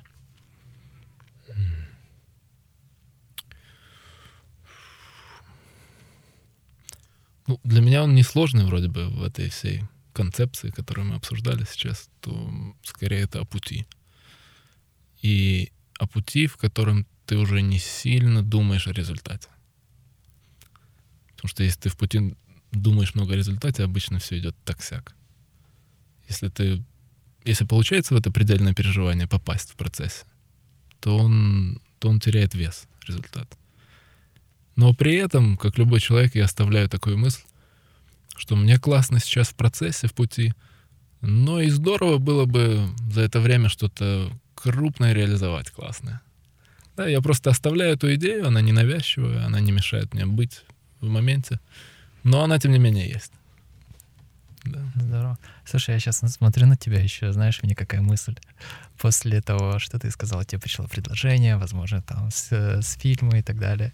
Я смотрю на тебя, ты, ну, такой вылитый кадр из фильма голливудский, и у тебя еще как раз сейчас глаз... Глаз э, подбит. Подбит, да, красный. Такой ощущение, ты после операции какой-то, знаешь, секретный такой, забежал сюда. Это точно. И продолжишь дальше, не знаю, достигать высоты.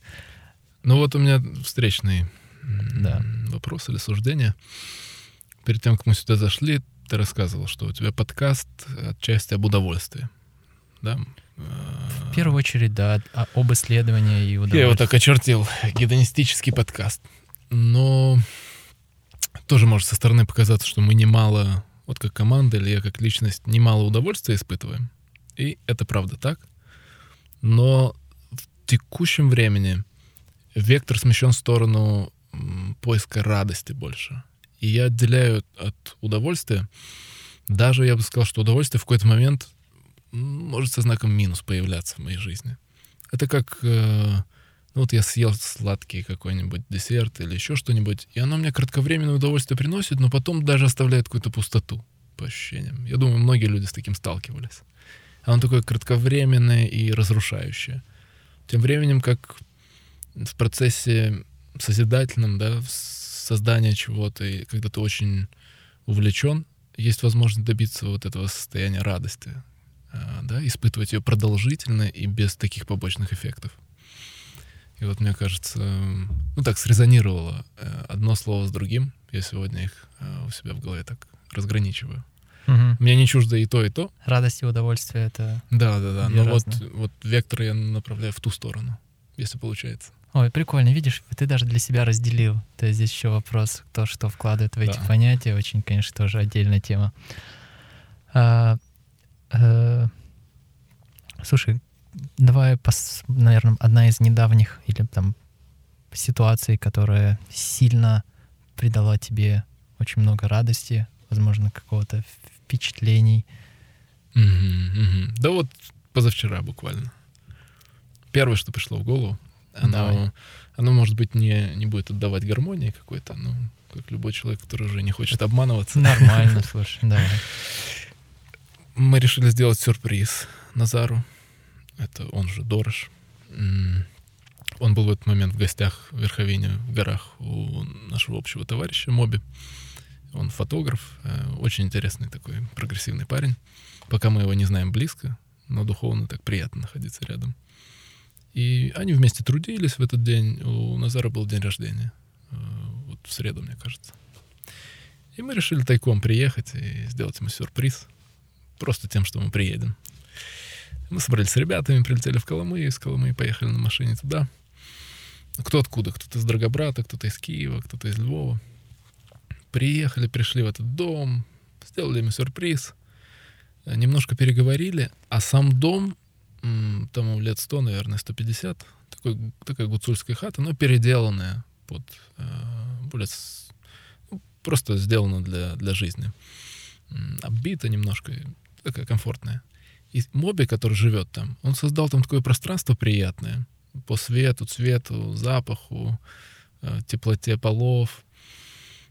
И мы вот заняли это пространство, вошли в него так мне в руки попал хонг, такой музыкальный инструмент, знаешь, круглый. Да. Э, кто-то там спину на чем-то прокатывал. Э, Лена Марушка тянулась там, потом я какие-то стойки стоял. И вот как-то в один момент все чем-то начали заниматься, при этом будучи целым, знаешь, по отдельности. Я заиграл на нем и так разыгрался на этом инструменте. Он вроде бы и ударный, вроде и мелодичный, да, такой и ритм, и мелодика. Кто-то просто, я заметил, что кто-то слушает и распластался по полу, как я играю, и уже есть слушатель и, и играющий. И вот это состояние все в целом, оно такое, такое радостное, и так хотелось потом туда вернуться. После этого мы еще пошли в горы, вернулись.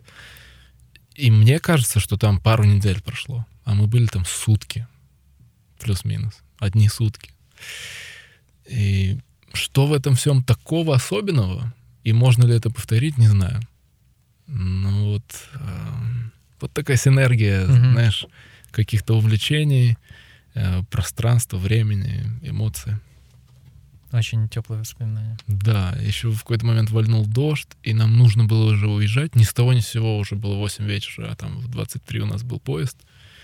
И это такое сладкое чувство, что хочется остаться, ты что-то делишь с людьми, сопереживаешь, но при этом тебе есть куда ехать еще. Класс. И это не граничит уже для меня, если в дефиниции вдаваться, с удовольствием. Потому что удовольствие какое-то более кратковременное и и пассивное, наверное, да. А вот это такое, такое играющее ощущение. Круто, интересно. И это тоже для меня такой, знаешь, э, взгляд со стороны, что ты очень круто, отборчиво подходишь даже, ну, к конкретным словам. То есть, знаешь, к понятию. То есть это тоже вопрос еще в, в личной энергии.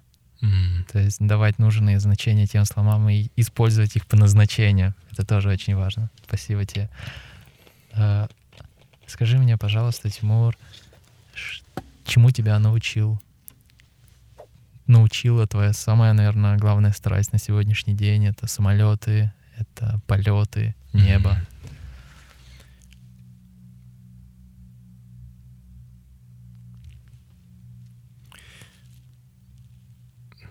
Я подтянул язык.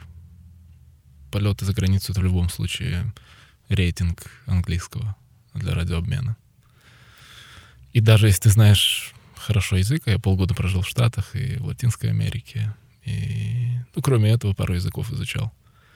Когда ты сталкиваешься предметно с тем, что тебе нужно не ошибаться в терминах, не болтать междометий, не, не сомневаться, и более того, распознать, когда у человека страшнейший акцент, Э, радиообмен, записанный на, на диктофон, где все шумит и могут быть проблемы со связью.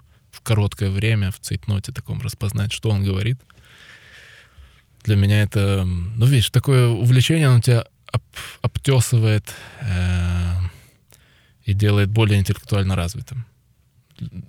Это еще, один, еще одна причина, почему меня так увлекает авиация. Она тебя обкатывает как бы, да, со всех сторон, чтобы ты принимал взвешенные решения. Все время изучал теорию.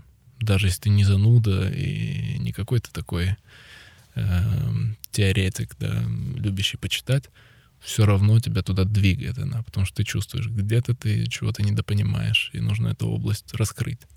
Понятно, что этот круг, когда ты расширяешь, круг невежества еще становится шире. И когда тебе кажется, да я это знаю, видел, тут бам, происходит какая-то из ряда вон ситуация.